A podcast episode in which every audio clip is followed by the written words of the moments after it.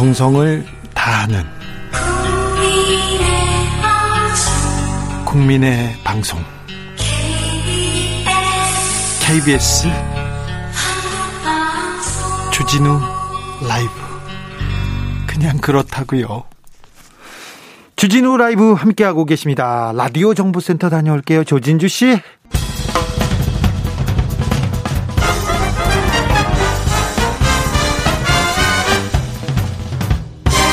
훅 인터뷰.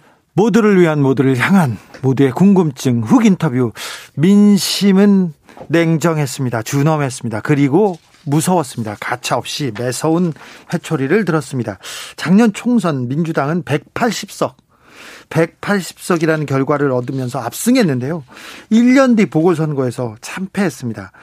2030 세대, 특 별히 2030 세대가 민주당의 등을 돌렸는데요. 왜 그랬을까요? 한번 물어보겠습니다. 지난해 민주당 지도부에 최연소로 입성했던 박성민 전 더불어민주당 최고위원 모셨습니다. 안녕하세요. 네, 안녕하세요. 어제 민주당에서 최고위원을 이렇게 사퇴하셨죠? 네, 맞습니다. 네.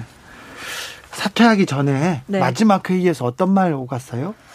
어, 이제 그때 의원총회에 참석했었는데요. 그때 아무래도 반성과 자성의 목소리가 대부분이었고 네. 지도부의 사퇴 결정에 대해서는 다들 존중하시고 네. 그리고 조금 더 빨리 이루어졌어야 하는 부분이다라고 얘기하시더라고요.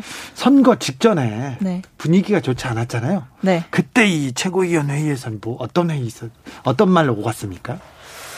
어, 뭐 일단은 워낙 이제 회의가 많았어가지고 정확하게 네. 기억은 다 하기는 어려운데 일단 아무래도 분위기가 말씀대로 안 좋았기 때문에 네. 이제 부동산 정책과 관련해서 뭐 이런 공급에 대한 방향성을 다시 한번 확인하는 부분들이 있었고 예. 동시에 이제 후보에 대한 전략으로는 이제 후보가 가지고 있는 강점들이 있기 때문에 그런 부분들을 이제 국민들께 잘 전달하자라는 네. 얘기가 있었고 동시에 사실은 이제 상대편 후보에 대한 여러 가지 의혹들을 좀 적극적으로 점검하고 또 밝히는 과정을 거치자라는 얘기를 했었는데 네. 어, 그게 조금 아쉬운 부분이긴 합니다. 네. 네. 아무래도 어, 사실은 네거티브가 어느 선거나 있을 수밖에 없는데 네. 이번에 어, 우리 후보들의 강점을 부각시키기보다 사실 상대 후보를 깎아내리는 방식에 좀 치중했던 게 아닌가라고 좀 돌아보게 되는 시간인 것 같습니다. 네. 더불어민주당이 이번 선거에서 참패했습니다. 네. 박성민 최고위원이 보는 참패 이유가 어디에 있다고 보시나요? 뭐 많아요, 많아. 너무 많아서. 네. 근데 세부적으로 말씀드리기 전에 큰 거를 말씀을 드리면 일단 국민의 눈높이랑 민주당의 결정이 맞지 않았다. 아, 그 맞지 않았던 순간들이 많았다. 라고 말씀을 드릴 수 있을 것 같고 예? 가장 큰 거는 뭐 LH 사태뿐만 아니라 부동산 정책에서 네. 어, 많은 분들께서 실망을 하셨고 또 네. 너무 이제 삶이 힘들어지셨다라는 의견을 많이 보내주셨던 것 같습니다. 그래서 네. 그게 가장 컸다라고 생각을 하고 두 번째는 이제 민주당에게 정말 많은 의석을 주셨고 또 많은 승리를 주셨는데 어 민주당이 조금 위선적인 모습 그리고 네. 내로남불 그리고 네. 기득권화된 모습들이 이제 공정과 정의를 실현시켜 달라는 촛불 민심을 등에 업고 어, 만들어진 우리 당과 정부의 역할이 좀 그런 부분에서 많이 미흡하지 않았나라고 생각이 듭니다. 네. 특별히 2030 세대 젊은 세대들이 아, 차가운 시선을 보냈어요. 친구들이 뭐라고 합니까? 민주당 좀 잘해 그러, 그렇습니까? 뭘, 뭘 어떤 아니, 좀, 지적합니까? 좀 잘해는 사실 애정이 있어야 하는 말이고요. 예. 뭘 했냐? 니네 뭐 했냐 그렇게 이거를 많이 물어보더라고요. 친구들도 네. 예, 민주당이 뭘 했냐? 그러니까 뭘 했는지 잘 모르겠다라고 이야기를 하고 예. 그리고 두 번째는 왜 그때 대응을 그런 방식으로 했는지 잘 이해가 안 된다. 뭐 예. 를 들면 사실 뭐 지자체장 성비 문제 때도 그랬고 예. 이제 그때 좀 많이 실망했다 하는 친구들도 있었고 또 어, 아무래도 이제 30대 뭐 친구는 아니지만 제가 아는 분들은 이제 부동산 문제 때문에 또 많이 힘들어 하는 모습을 또 보이시더라고요. 그래서 어, 여러 가지가 또 있는 것 같은데. 네, 여러 가지가 있는데 작년 꼭 1년 전에는 180석 주면서 절대적인 지지를 보냈잖아요, 민주당에. 네. 그 이후부터 뭘 잘못한 것 같아요? 어떤, 어떤 장면들이 기억에 남습니까? 저는, 음. 어, 일단, 추, 추미애 전 법무부 장관과 네. 윤석열 전 검찰총장과의 그 갈등 국면이 사실은 굉장히 길었지 않습니까? 네네. 네. 네, 그때 우리 당이 조금 더 어, 그 갈등 관리를 할 수 있는 역할과 또 책임이 있지 않았나라고 네. 생각을 합니다. 사실 검찰 개혁이라는 과제가 너무너무 중요하고 해야 되는 일이지만 네. 그 과정 속에서 사실 코로나 때문에 지금 힘들어하는 국민들의 삶에서는 맨날 뉴스만 틀면 이제 갈등 관 갈등 국면만 계속해서 부각이 됐기 때문에 네. 이런 부분에서 어떻게 보면 민심과 좀 동떨어져서 행동했던 부분들이 있었던 것 같고요. 그 예. 장면이 하나가 생각이 나고 네. 이제 그 외에 이제 지자체장 성비 문제라든지 선거 직전에 이제 발생했었던 네. 여권 인사들의 이제 부동산 그 문제가 좀 있었지 않습니까? 네, 김상조, 그, 박주민요. 네, 그때 조금 더 확실하게 이런 부분에 대해서 당이 자성하는 목소리 혹은 경질을 하는 목소리가 나왔어야 되지 않나라고 생각합니다. 네, 20대 최고위원이었고 어, 청, 청년의 목소리를 지도부에다가 이렇게 꾸준히 내오셨는데 어떤 얘기 하셨어요? 그래서 그때 지도부한테는 어, 뭐 일단 여러 가지 논란이 있었을 때 네, 논란 때마다 어, 좀 정리를 해야 되는 거 아니냐라고 네. 말씀을 드렸던 순간도 있고 예. 이제 청년들 관점에서 아무래도 이슈가 됐던 순간들은 뭐 인국공 사태도 사실은 있었고 예. 그 외에 뭐 자녀 입시 비리 문제라든지 이런 부분들이 있었을 때 어, 이게 청년들의 시각에서는 굉장히 부적절하고 혹은 불공정한 문제로 보일 수 있다. 예. 보이는 부분이 분명히 있기 때문에 이런 것들을 간과해서는 안 된다라고 예, 말씀을 드리고 또는 이제 여러 가지 정치적인 부분에서는 갈등 관리가 필요하다라는 얘기도 좀 드렸었고 어 이제 성비 문제에 있어서는 정말 이거는 사과할 사과를 100번을 해도 모자란 부분이기 때문에 분명하게 사과할 건 사과해야 된다라고 네. 말씀을 좀 드렸었습니다. 그 사과도 좀 부족했죠?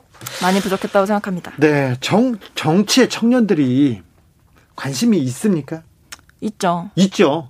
관심이 없거나 모르거나 그러지 않죠, 청년들이? 그러니까 이게 사실은 모른다라고 판단을 하는 게 굉장히 오만한 시선이다라고 생각합니다. 예. 그리고 청년들을 무언가 부족한 세대, 힘든 세대인 건 맞습니다. 물론 네. 사는 게 너무 힘들고 여러 가지 이제 삶이 다음 단계로 전환되는 과정 속에 있기 때문에 불안정하고 힘든 세대인데 그거와 별개로 이제 청년들을 마치 경험치나 역사적인 경험 혹은 뭐 시민 의식 같은 부분들이 부족하기 때문에 잘못된 판단을 한다라고 하는 것은 되게 어 부적절한 시각이라고 봅니다. 네. 지금 코로나 시대에 굉장히 어려운 시기를 살아가는 청년들의 정서, 청년들의 마음에는 어떤 어떤 생각들이 지금 자리하고 있을까요? 그리고 정부가 그리고 여당이 정치가 전혀 청년들의 마음을 어려움을 풀어주지 못한다고 생각하나요? 어, 제가 느꼈을 때 그리고 주변을 봐도 냉정하게 정치가 내 삶에 과연 도움이 되냐라고 봤을 땐 거기선 낙제점을 받을 수밖에 없다. 라고 생각을 합니다. 네. 그러니까 내 삶에 힘이 되는 정치. 예. 그게 지금 우리 정치가 하지 못하고 있는 역할이라고 생각을 하고, 그러니까 두 가지 측면인 것 같아요. 첫 번째로 청년들은 먹고 사니즘에 네. 대한 고민이 굉장히 큽니다. 사실 부동산도 부동산이라는 게 어떻게 보면 좀 거창해 보이는데 당장 그냥 내 몸 하나 누일 수 있는 공간, 내가 살아갈 공간, 이 공간이 사람한테 주는 안정감이 되게 큰 거잖아요. 그 문제가 하나 있는 거고 일자리 문제, 그리고 여러 가지 사회적인 가치에 대해서 공정, 정의 이런 것들이 결국에는 내 삶에서 좀 내 삶에 있어서 굉장히 크게 작용을 하는 부분들이기 때문에 네. 이런 먹고 사니즘에 있어서 정치가 얼마나 실용적으로 도움이 되고 있느냐. 그러니까 이런 부분 정책적인 부분일 거고 네. 두 번째는 공정과 정의라는 가치 외에도 불평등, 양극화 이런 사회적인 문제가 굉장히 고질적으로 자리하고 있는데 이런 것들을 풀어내려고 우리가 얼마나 노력을 했느냐, 정치가 얼마나 노력을 하고 있느냐라는 물음을 계속 제기할 수밖에 없는 거죠, 청년들은. 선거 기간 동안 더불어민주당 주변에서는 독재 후예한테 표를 주겠냐. 어, 아무리 미워도 우리가 미워도 MB 시절로 돌아갈 수는 없다 이렇게 목소리를 냈는데 청년들은 별로 공감하지 않은, 않은 것 같아요? 전혀 아마 먹히지 않았던 메시지였다고 생각합니다. 그래요? 그렇죠. 이명박 전 대통령에 대한 인물에 대해서는 잘 알고 있죠. 알고 있죠. 네, 부패했다는 것도 알고 있고요. 알고 있죠. 네. 그런데요. 도덕이 중요하고 부패를 한 사람들한테 나라를 맡기다니요. 이런 구호가 전혀 안 먹혔어요. 네, 그러니까 이게 그런 것 같습니다. 이 선거 전략에서 쟤네보다 우리가 낫지. 네. 쟤네가 나쁜 놈이니까 그래도 우리를 좀 지지해 주세요라고 네. 하는 어떻게 보면 상대편의 흠집, 흠을 가지고 이야기를 하는 것들이 사실 되게 비전이 보이지 않는 방식의 선거 운동인 거죠. 근데 특별히 젊은 층한테는 그렇죠. 그리고 그런 부분에서 굉장히 합리적인 선택을 하고 객관적인 시각을 가지고 접근하는 세대가 바로 2030 세대입니다. 네. 그러니까 여러 가지 이번에 사실은 2030 세대의 투표율과 또 지지한 정당의 비율을 보고 많은 분들께서 충격을 많이 받으셨잖아요. 네. 네 여기서 제가 이제 중요하게 봐야 된다라고 생각하는 건 2030에게는 쉽게 말씀드리면 진영 논리, 네. 정치적인 색깔, 혹은 편가르기 이런 게 통하지 않는 세대라는 겁니다. 진보 보수 이념이 안 통해요. 네, 이념이 통하지 않기 때문에 사실 독재, 뭐 MB 정부 시절 이런 것들도 어떻게 보면 사실은 정치적인 색깔 혹은 진영 담론에 어느 정도 그런 것들이 작용을 하는 부분들이 있는 거잖아요. 네. 네. 그러니까 그게 만약에 민주당이 잘하고 있었다면 그게 통했을지도 모르겠습니다. 네. 근데 잘 못하고 있는 사람들이 도리어 반성하고 이야기하긴커녕 남의 잘못을 이야기했을 때는 그게 더욱더 먹히지 않았던 거죠. 아, 니네나 잘하지. 아, 다른 사람의 잘못을 얘기하는 건 니네나 잘하지, 니네부터 잘하지 그렇게 생각하는군요. 오히려 좀 괘씸했을 수도 있다. 이런 부분이요. 아, 그래도 이명박 전 대통령의 그 엄청난 그 네. 그걸 아, 모르지 않습니다. 아, 청년들. 아, 청년들이요? 모르지 않죠. 알죠? 알죠. 네, 알겠습니다. 그 이후에도 재판이 계속 진행이 됐지 않습니까? 네, 네. 아유, 네. 자, 권력을 가지고, 아유, 네. 이권을. 그럼요. 돈을, 네. 사리사욕을, 아유, 네. 네. 브레이브 주님께서는 20대 남자한테 물어봐야죠. 남성 역차별로 인한 공정 문제를 여성, 이 알까요? 이렇게 얘기합니다. 20대 남성이 느끼는 역차별 문제 요 부분 좀 세심하게 읽어야 됩니다. 20대 남성과 20대 여성이 바라보는 세계가 좀 달라요. 어, 저도 이제 접근하는 방법에 있어서 20대 남성과 20대 여성에게는 조금 다른 방식으로 접근을 하고 고민하는 부분도 달라야 된다라고 생각을 하는데요. 근데 20대 남성들이 생각하는 역차별이라는 문제, 이런 부분도 어떤 것들이 있는지 좀더 어, 세심하게 들어볼 필요 있다 생각합니다. 그래요. 아, 그 참 굉장히 복잡합니다. 음. 지금 어, 선거에서 참패한 민주당이 여러 쇄신의 목소리, 반성의 목소리를 내고 있습니다.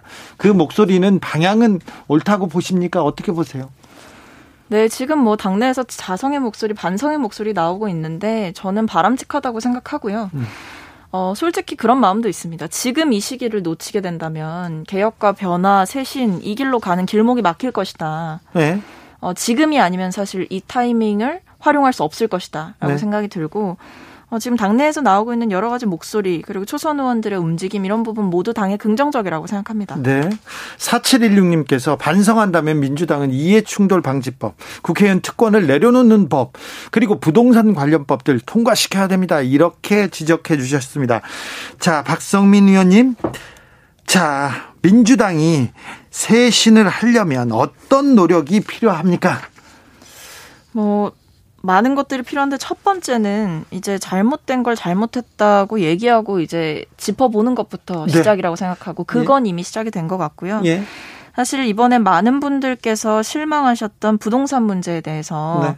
사실 이게 세금이라든지 뭐 대출 기준이라든지 이런 굉장히 민생과 밀접한 부분에 있어서 국민의 시각과 좀 맞지 않았던 게 있었던 거 아니겠습니까? 네. 그래서 이런 것들을 반성하고 변화하고 고민하겠다. 결국 국민의 삶 속으로 다시 들어가겠다라고 생각한다면 이런 부분부터 미세 조정을 통해서라도 어, 국민들의 고통과 힘듦을 조금이라도 덜어주는 방향으로 가야 된다고 생각합니다. 선거에 졌다고 개혁을 멈출 수 없다. 더 세게 더 강력하게 개혁해야 된다. 이런 목소리도 있습니다. 저는 사실 이런 주장에 대해서는 조금 반대되는 의견입니다. 네. 어, 저희가 개혁 과제에 있어서 개혁 과제를 계속 추진해 왔기도 했고 또 여러 가지 이제 메인 이슈 중에 사실 개혁 과제가 가장 큰 부분을 차지했던 것이 맞는데 물론 개혁에 있어서도 매듭짓지 못한 개혁들이 있는 것은 맞습니다만 어, 저는 지금 이 시점에서는 개혁을 위해서 강공 드라이브를 걸 것이 아니라 오히려 지금까지 개혁이라는 이름하에 어떤 민심들을 우리가 놓쳐왔는지를 돌아볼 때라고 생각하고 예. 보다 차분하고 정밀하고 세심해질 때라고 생각하지 예. 어, 더 센 개혁, 더 강한 개혁을 위해서 나아갈 때는 어, 아니라고 생각합니다. 네. 9741님께서 쇄신하려면요 의원님들 집 다 팔아야 돼요. 이렇게 얘기합니다. 네. 무슨 얘기인지 잘 알겠어요. 막 와닿아요. 네. 자, 새로운 이제 민주당 지도부가 꾸려집니다. 자, 민주당 지도부가 어떻게 가야 된다는 바라는 점이 있으면 무엇입니까? 전임 지도부로서 좀 따끔하게 얘기해 주십시오. 어, 가장 중요한 건 국민과 국민의 눈높이와 벌어진 그 격차를 치열하게 좁혀가는 과정이어야 된다. 네.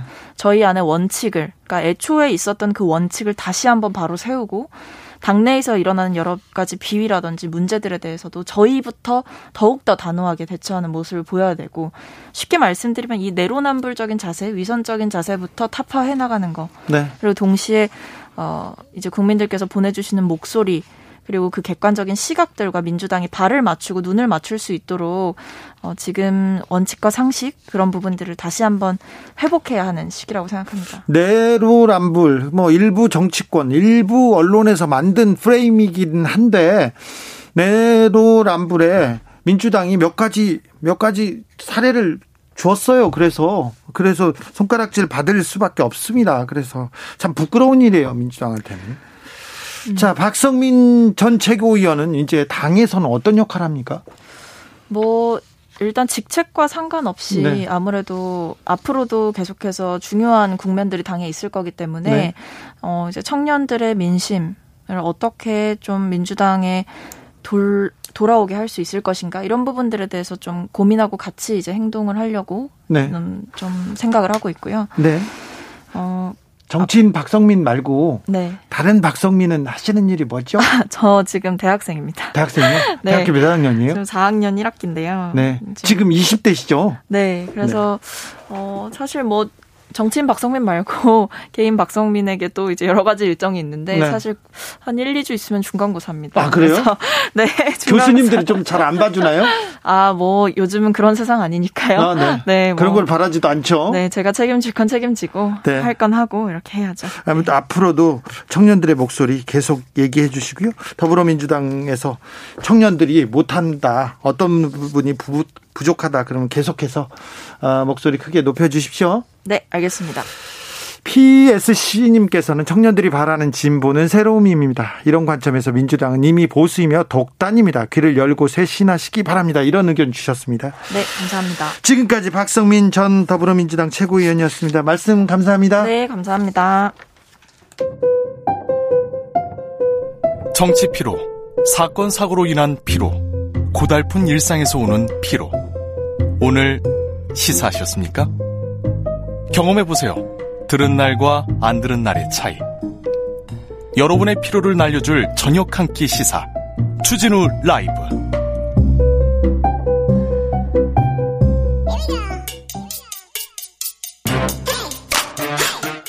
뉴스를 향한 진지한 고민. 기자들의 수다. 라이브 기자실을 찾은 오늘의 기자는 미디어 오늘 정철훈 기자입니다. 어서 오세요. 네, 안녕하세요. 어디세요? 아, 집입니다. 죄송합니다. 왜 집에 계세요? 아, 몸이 안 좋아서 좀 쉬고 있었습니다. 어디가 아파요?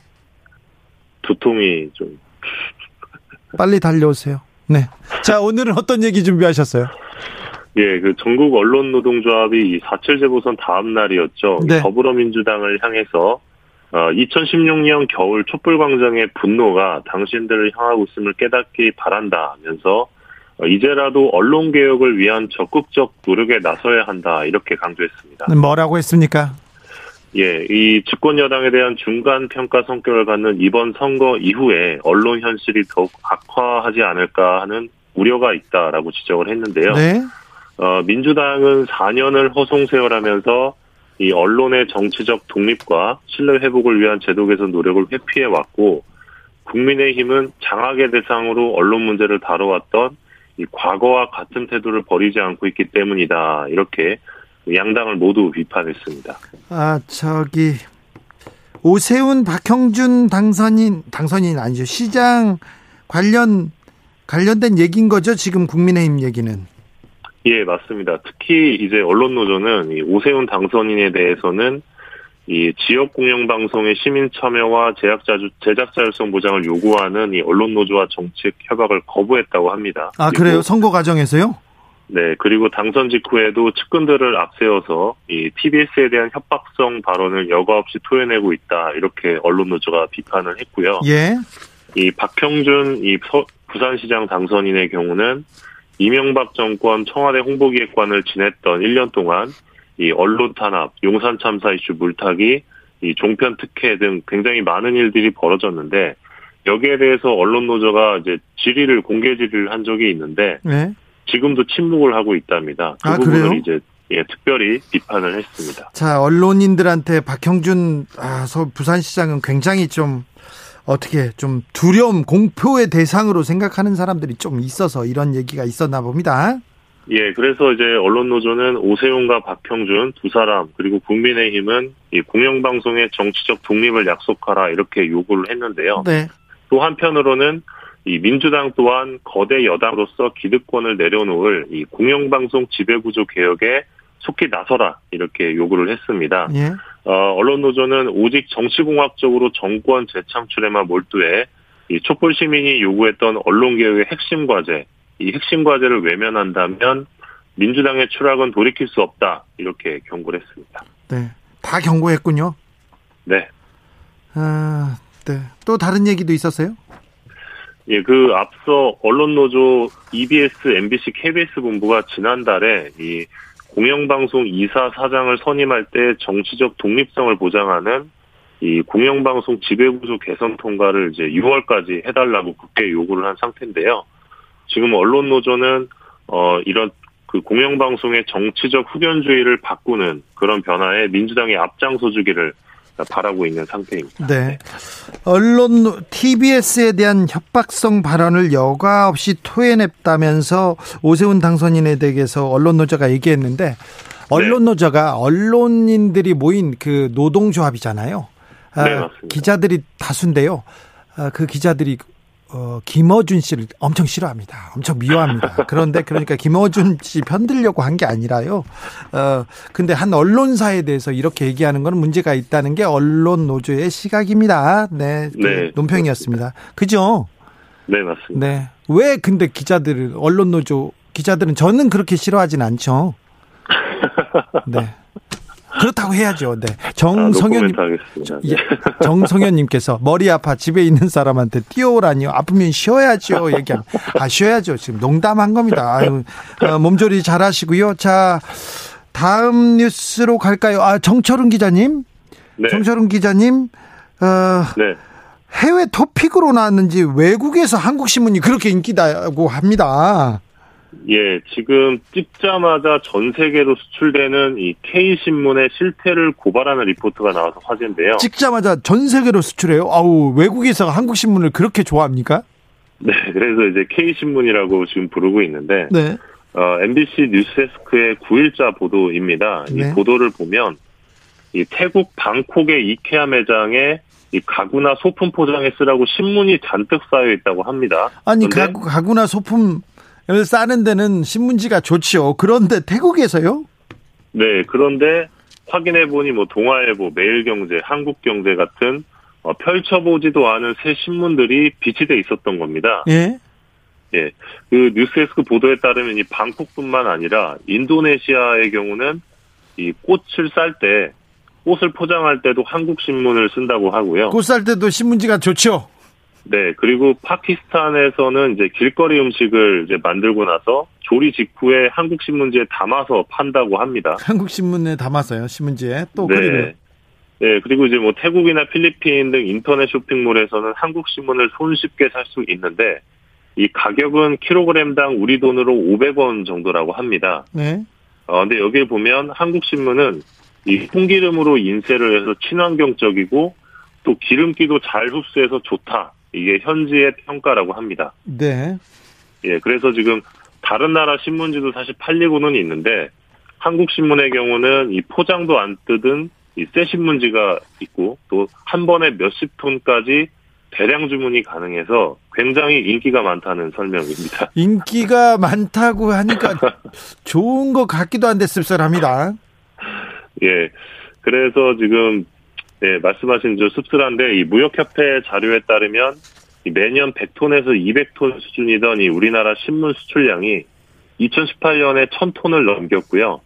2019년에는 4,500톤, 그리고 지난해에는 이 18,000, 18,000톤으로 급증을 했다고 합니다. 어, 많이 18,000톤이나요? 네. 예, 그래서 이 부분을 두고 MBC는 이 신문사들이 읽지도 않을 신문을 찍어내 밀어내다시피 신문지국에 팔고 이걸 감당 못한 신문 지국들이 해외 팔로까지 개척을 하면서 민망하고 부끄러운 신문지 한류가 한동안 계속될 전망이다 이렇게 보도했습니다. 아, 그러니까 한국 신문 그 파지나 그, 그 재활용으로 쓰는 게 아니라 신문을 찍자마자 그걸 수출하고 있었던 거네요.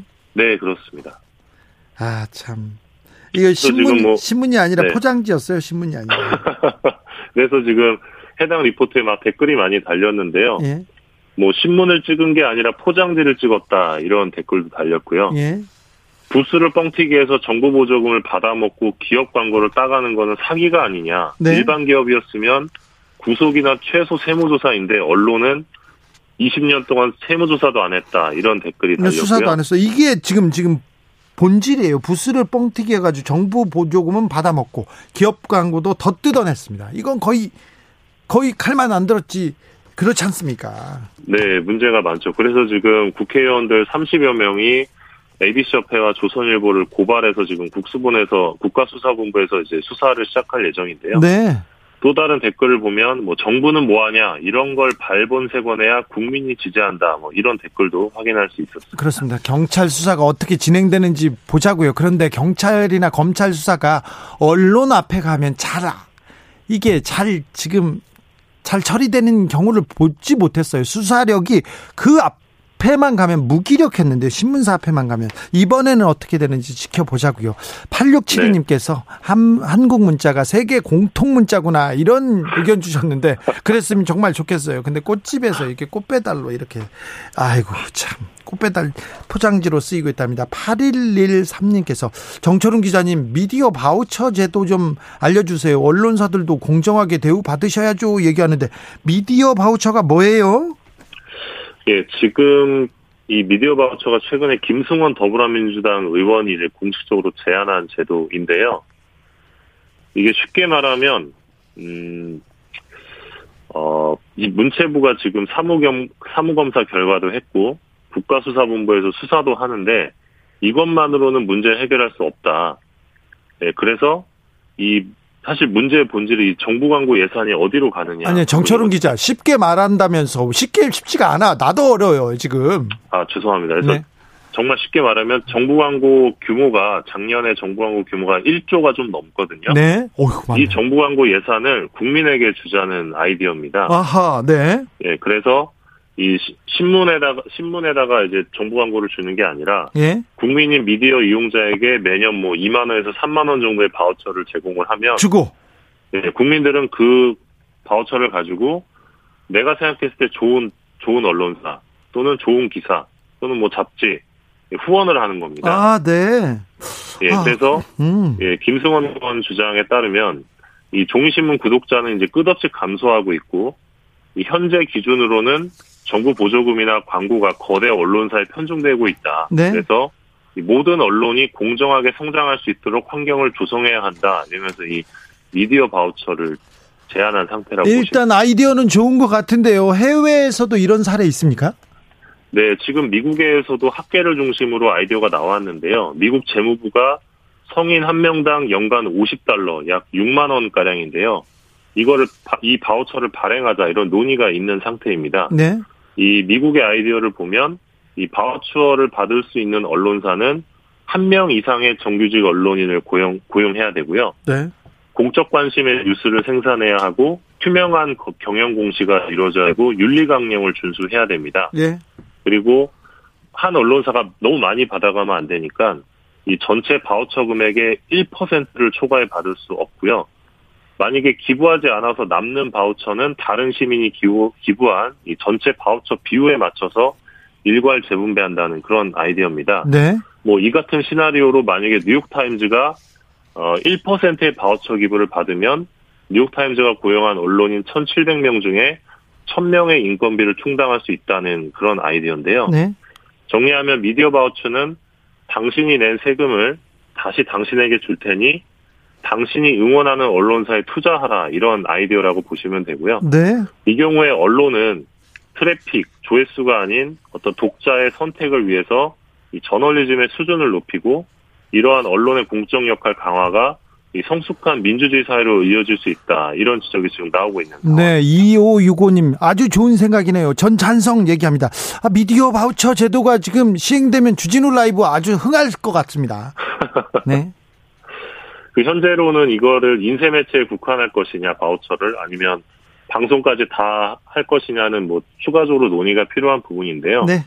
이 주진우 라이브 끝나고 나오는 이 정준희 언론 열린 토론의 진행자 정준희 교수도 이 시민들의 직접 지원이나 수신료 같은 공공 재원처럼 이 광고 시장으로 인해 언론이 망가지는 걸 제어해 줄 수 있는 또 다른 균형추가 지금 필요하다 이렇게 지적을 한 바가 있어서 좀 논의가 필요하다고 생각합니다. 일단은 한국에서도 좀 2천억에서 3천억 정도의 규모의 국고를 가지고 좀 시범 사업을 해보면서 이 미디어 바우처 제도를 이 저널리즘의 질적 향상이라는 큰 방향성을 두고 좀 다듬어 볼 필요가 있지 않나 그렇게 생각하고 있습니다.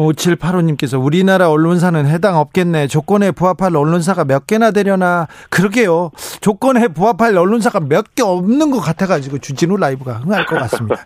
우리나라에서 제도화할 가능성은 조금 아직 좀 갈 길이 좀 멀어 보입니다.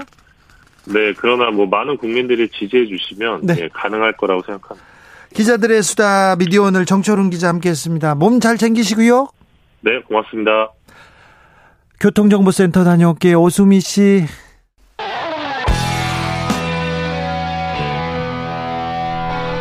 스치기만 해도 똑똑해진다. 드라이브 스루 시사 주진우 라이브.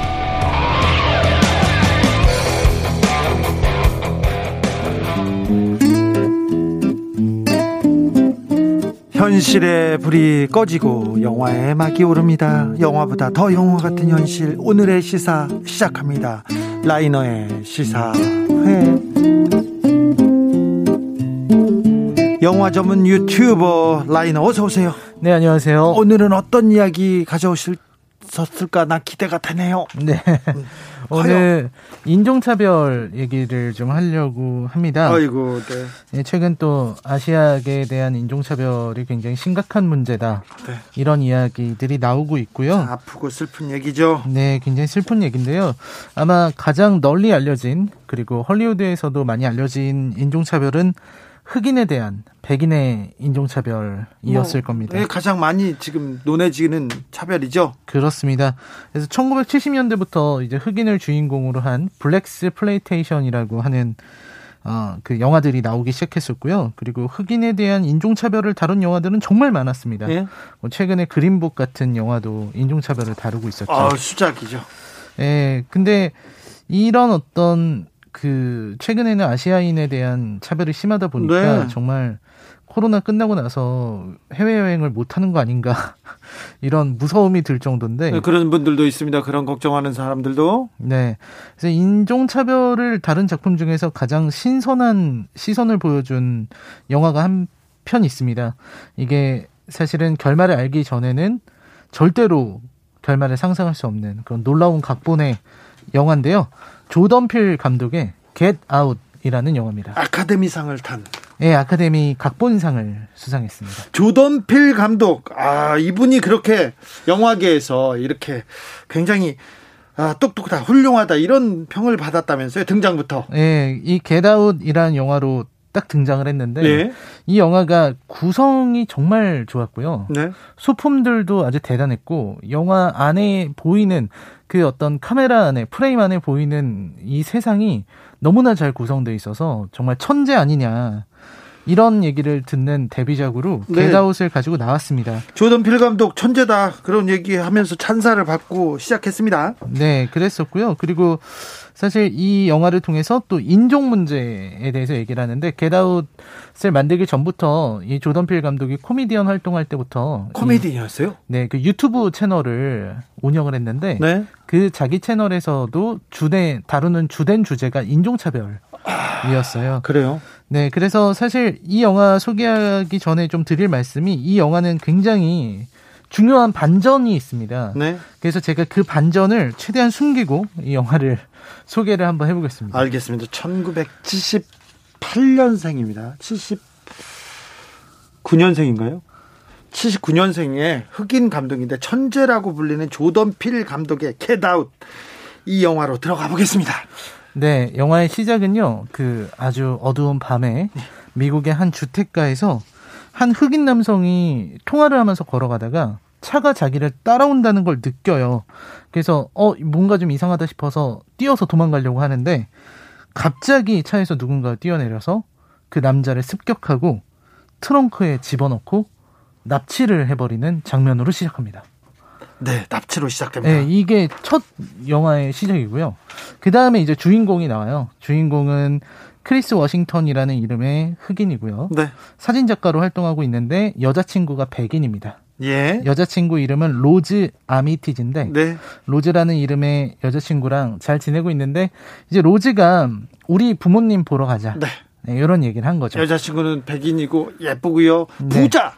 아 맞습니다. 부잣집. 음, 부잣집. 예. 네, 굉장한 부잣집인데 이 집 우리 집에 놀러 가자고 얘기를 해서 인사드리러 가자. 네. 그래서 이제 옆에서 친구는 이 크리스에게 얘기를 해요. 백인 집에 함부로 놀러 가는 거 아니야? 이런 농담을 하는 거죠. 네. 아무튼 여자친구 믿고 그래 가자 하고서 가는 거죠. 근데 가는 길에 로즈의 차를 타고 이렇게 로즈가 운전해서 가는데 가다가 사슴을 쳐요. 어, 차가 지나가다 가다가 사슴을 쳐요. 네, 로드킬이 나죠. 네. 그래서 백미러가 망가집니다. 어. 이런 장면들이 불길하다. 하나, 네, 하나하나 다 상징적인데 네. 불길하다. 네, 9753님께서 주 기자님 발음 때문에 조씨 성을 가진 한국분인 줄 알았습니다. 예, 조 던필 감독이거든요. 네, 사람들이 조동필 씨인 줄 알고. 그렇죠. 네. 네. 풍양조 씨인지도 몰라요. 아, 네, 네. 자, 여자친구 집으로 가는 길 백인 부자 집에 이렇게 가는 흑인 네. 남자친구 아 처음부터 순탄치 않습니다. 거기에 로드킬도 일어나고 아이고 긴장됩니다. 네, 그래서 백미러가 망가진 채로 옆에 사이더 미러가 망가졌어요. 네. 그리고서 이렇게 가는데 경찰이 그 차를 발견하고 세웁니다. 아, 경찰 나왔다. 네, 경찰이 나와서 이 백미러 이게 부서졌으니까 네. 세운 거죠. 네. 그리고 안을 보니까 흑인이 타 있잖아요. 네. 그러니까 흑인에게 이제 신분증 달라고. 예. 근데 이제 여기서 이제 차이가 나옵니다. 크리스는 흑인이잖아요. 예. 경찰에게 너무나 협조적인 거죠. 예. 신분증을 달라고 하니까 어 줘야 되나 보다 하고 예. 얼른 꺼내는데 여자친구가 말립니다. 네. 그리고는 따지기 시작해요. 그렇죠. 아니 내 남자친구의 신분증을 왜 달라고 하느냐? 그렇죠. 뭐가 뭐 문제냐? 예. 이런 거 잘못 아니냐. 예. 그러니까 경찰이 놀래서 아니 신분증 요구할 수 있는 거라고 얘기를 하는데도 여자친구는 막 싸웁니다. 아, 네. 그래서 신분증을 안 보여주고 넘어갈 수 있게 됐어요. 아, 네, 넘어갔군요. 그러니까 백인이기 때문에 가능한 일이죠. 그렇죠. 만약에 흑인이었다면은 어 굉장한 곤혹을 치렀을 텐데 네. 아마 영화는 그렇게 말하려고 하는 것 같기도 그렇죠. 하고 그런 생각하겠죠. 그리고 또 사실은 이 영화를 끝까지 보시면은 아 이 장면이 뭔가 의미가 있었구나라는 걸 느끼게 되는 일단 사슴 로드킬 그다음에 경찰관 나왔습니다. 네, 하지만 신분증을 주지 않고 예. 넘어가고 드디어 집에 도착합니다. 네. 이 집에 도착해서 이제 로즈의 어머니 아버지가 나와서 인사를 해요. 근데 이분들이 굉장히 어, 흑인을 배려한답시고 흑인을 상처 주는 말들을 합니다. 네. 그러니까 이제 아버지가 괜히 그런 말 안 해도 되잖아요. 예. 근데 아 오바마가 한 번 더 세 번 나왔으면은 나도 오바마를 찍었을 거야. 네. 이런 얘기를 나는 안 찍었다는 얘기죠. 네, 굳이 그런 얘기를 하면서 자는 자기는 흑인을 되게 좋아한다고. 근데 그 집에 가 보니까 어 가족은 이제 로즈의 어머니 아버지 남동생 이렇게 있고요.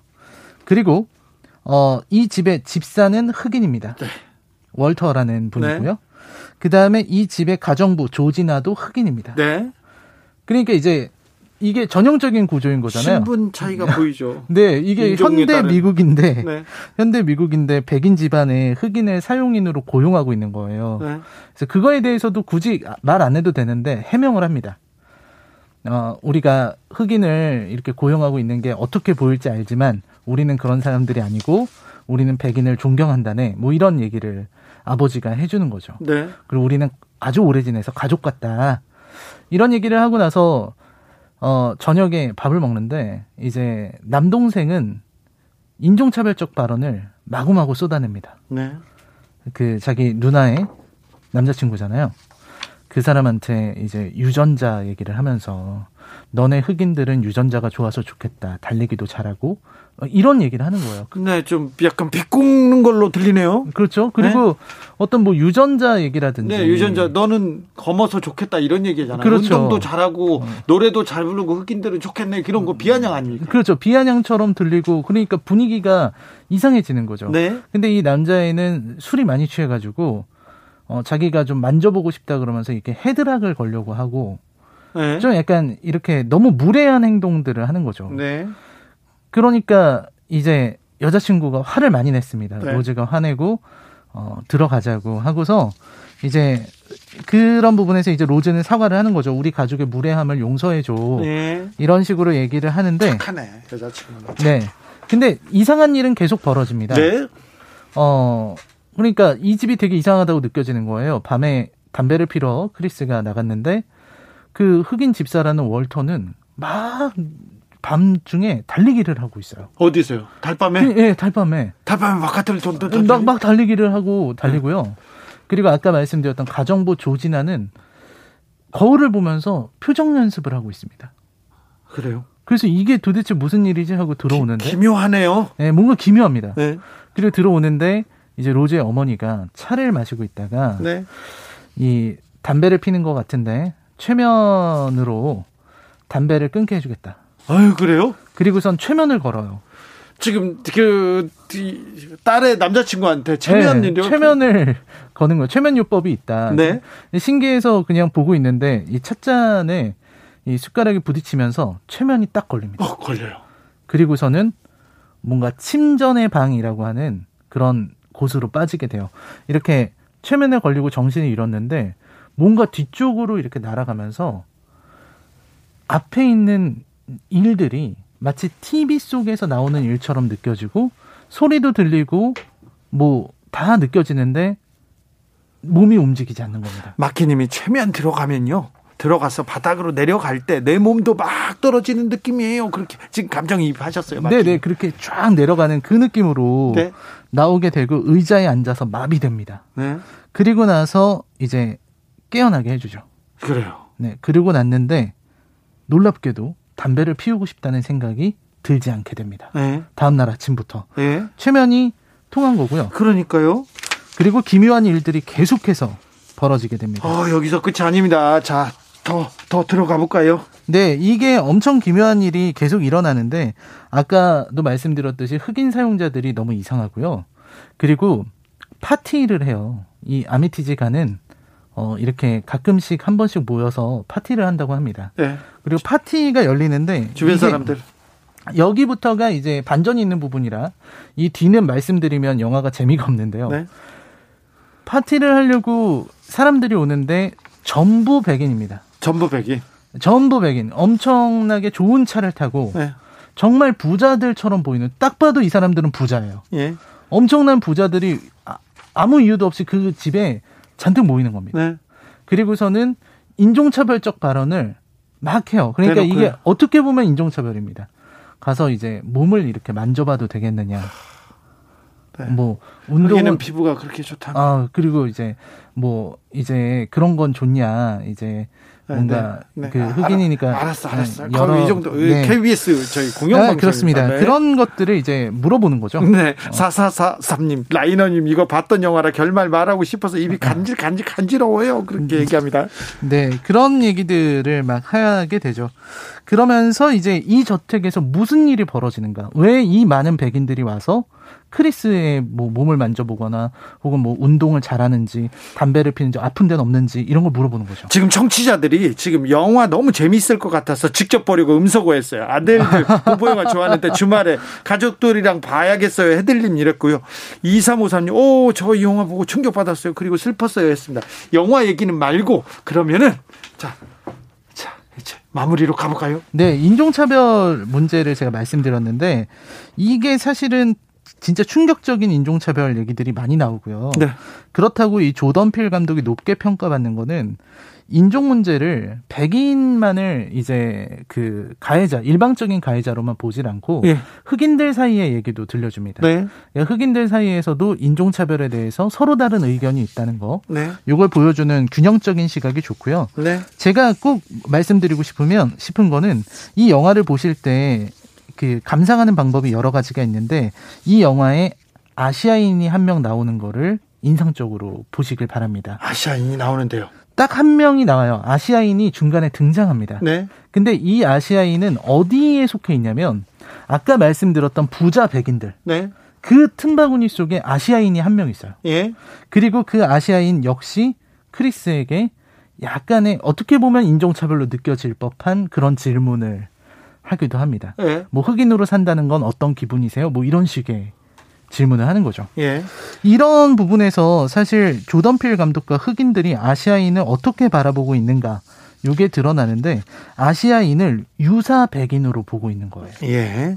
그러니까 백인은 아니지만 백인들 사회에 속하려고 노력하는 LA 폭동 사건에서도 그렇잖아요. 니네도 유색 인종인데 니네들은 백인 편만 들었잖아. 그러면서 우리를 어, 착취하고 돈 다 벌어갔잖아. 그러면서 그런 인종 차별 문제가 벌어지기도 했었잖아요. 맞습니다. 이 영화를 보면서 저도 LA 폭동 생각이 많이 들었는데요. 네. 그리고 사실은 백인들이 자기네들의 안전을 위해서 아시아인들, 특히 우리나라, 한국 인들이죠. 예. 한국 교민들을 완충지대로 사용했다는 의혹이 있습니다. 있었죠. 이게 흑인들이 주로 교전한 상대가 한국인이고요. 네. 그리고 이 미국 경찰이 백인 지역으로 오는 흑인들에게는 아주 강력하게 대응을 하면서도 네. 한인들 지역으로 가는 흑인들에 대해서는 아무런 제지를 가하지 않았다라는 이야기가 있었습니다. 네. 그래서 한국인을 버려둔 거죠. 그래서 LA에서는 한인들이 스스로가 스스로를 지켜야 하는 그런 그런데, 상황에 있었습니다. 근데 한인 예비군들이 총을 너무 잘 쏴가지고요. 흑인들이 꼼짝도 못하고 갔어요? 네, 그랬다고 합니다. 네. 그래서 네. 사실 흑인들의 영화를 보면서 느낀 거는 흑인들이 인종차별에서 피해자 역할에 너무 익숙한 나머지 자기들만 피해자라고 생각을 하고 아시아인들에게 가해지는 피해, 인종차별에 대해서는 말하는 방법을 아예 모르는 것 같아요. 최근에 아시아인에 대한 혐오. 네. 흑인들이 아시안을 이유 없이 폭력을 가하고 있지 않습니까? 네, 맞습니다. 참. 그래서 이게 어떤 흑인들의 인식이다라고 하는 부분에서 좀 안타깝고요. 지금 미나리가 미국에서 화제가 되고 있는 것도 같은 이유인 것 같습니다. 미국 사회에서 살아가는 아시안 그리고 한국인 이 한국인들을 미국 사회가 그리고 영화가 이제 바라보고 있는 것이 아닌가 하는 생각이 들었어요. 그래서 이제는 영화에서라도 어떤 한국인의 인종차별에 대한 목소리를 내야 하지 않을까 하는 생각이 들었습니다. 조혜숙님께서 조던 필 감독 어, 저희 집안 사람도 아닌데 자꾸 자랑스럽네요. 조던 필 감독이 아니야 조던 필 감독입니다. 발음 잘하겠습니다. 7737님 Get Out, Us 두 영화 너무 무서웠어요. 네 조던 필 감독의 두 대표 영화 아 또 어스도 훌륭한 작품이라는. 네, 어스도 물론 겟아웃에 비해서는 조금 아쉽다 이런 평가를 받았지만 어스도 보다 보면은 참 훌륭한 영화죠. 시사회 오늘의 작품은 인종 차별을 다룬 영화였습니다. 겟아웃이었습니다. 라이너 오늘도 감사했습니다. 네, 고맙습니다. 오늘도 수고하고 지친 자들이여 여기로 오라. 이곳은 주기자의 시사 맛집 주토피아. 주진우 라이브.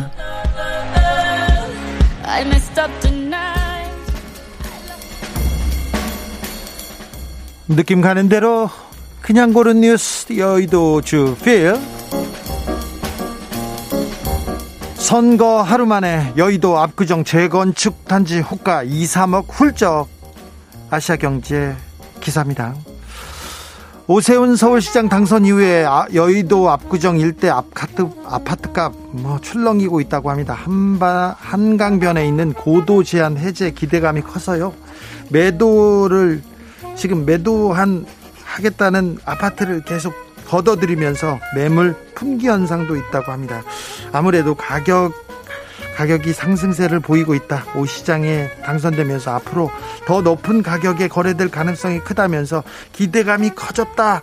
이렇게 보도가 나왔습니다. 이런 뉴스 뭐 예상하셨지 않습니까? 압구정 여의도에서 몰표를 받은 이유도 있었고요. 네. 이런 뉴스가 좀 계속 될 것 같습니다. 그래서 아, 서민들은 어떻게 생각할지 좀 걱정이 됩니다.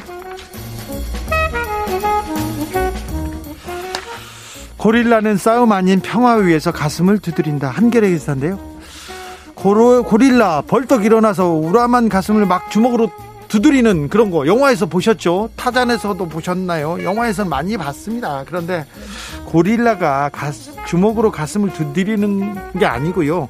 실제로는 소리가 잘 울리도록 커, 손을 컵 모양으로 움켜쥐면서 때린대요. 아 이거 주먹 어, 이거 어떻게 주먹을 로 때리는 것보다 이렇게 이렇게 하면 커진답니다. 이거 이거 이거 이거 이거 주, 뺨을 이렇게 주먹으로 때린 것보다 이거 컵으로 때리면 아 이거 안 커지네. 죄송합니다. 커진답니다. 이렇게 하면. 자 이게 왜 그러냐면요. 힘을 과시하는 게 아니라 자신의 정보를 알리는 거랍니다. 그래서 이 가슴을 컵 모양으로 이렇게 때리면서 짝짓기 상대를 얻고 싸움 없이 분쟁을 해결하는데 기여한 그런 방법이래요. 나 이거 이 정도 된다 이렇게 하면서 싸우는 게 아니라 이렇게 그리고 여성한테 구애하는 그런 거랍니다 덩치가 클수록 후두 공기주머니에 부피가 커가지고 가슴을 두드릴 때 저음이 난다고 합니다. 저음. 오, 그런 거는 또 몰랐네요. 아, 싸우려고 하는 게 아니라 평화를 위해서 가슴을 두드린다고 합니다. 고릴라는. 네.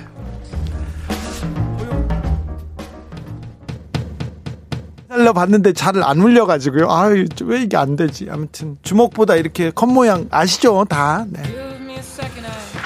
펀의 Are Young 들으면서 금요일 주진우 라이브 마무리하겠습니다. 내일 주말입니다.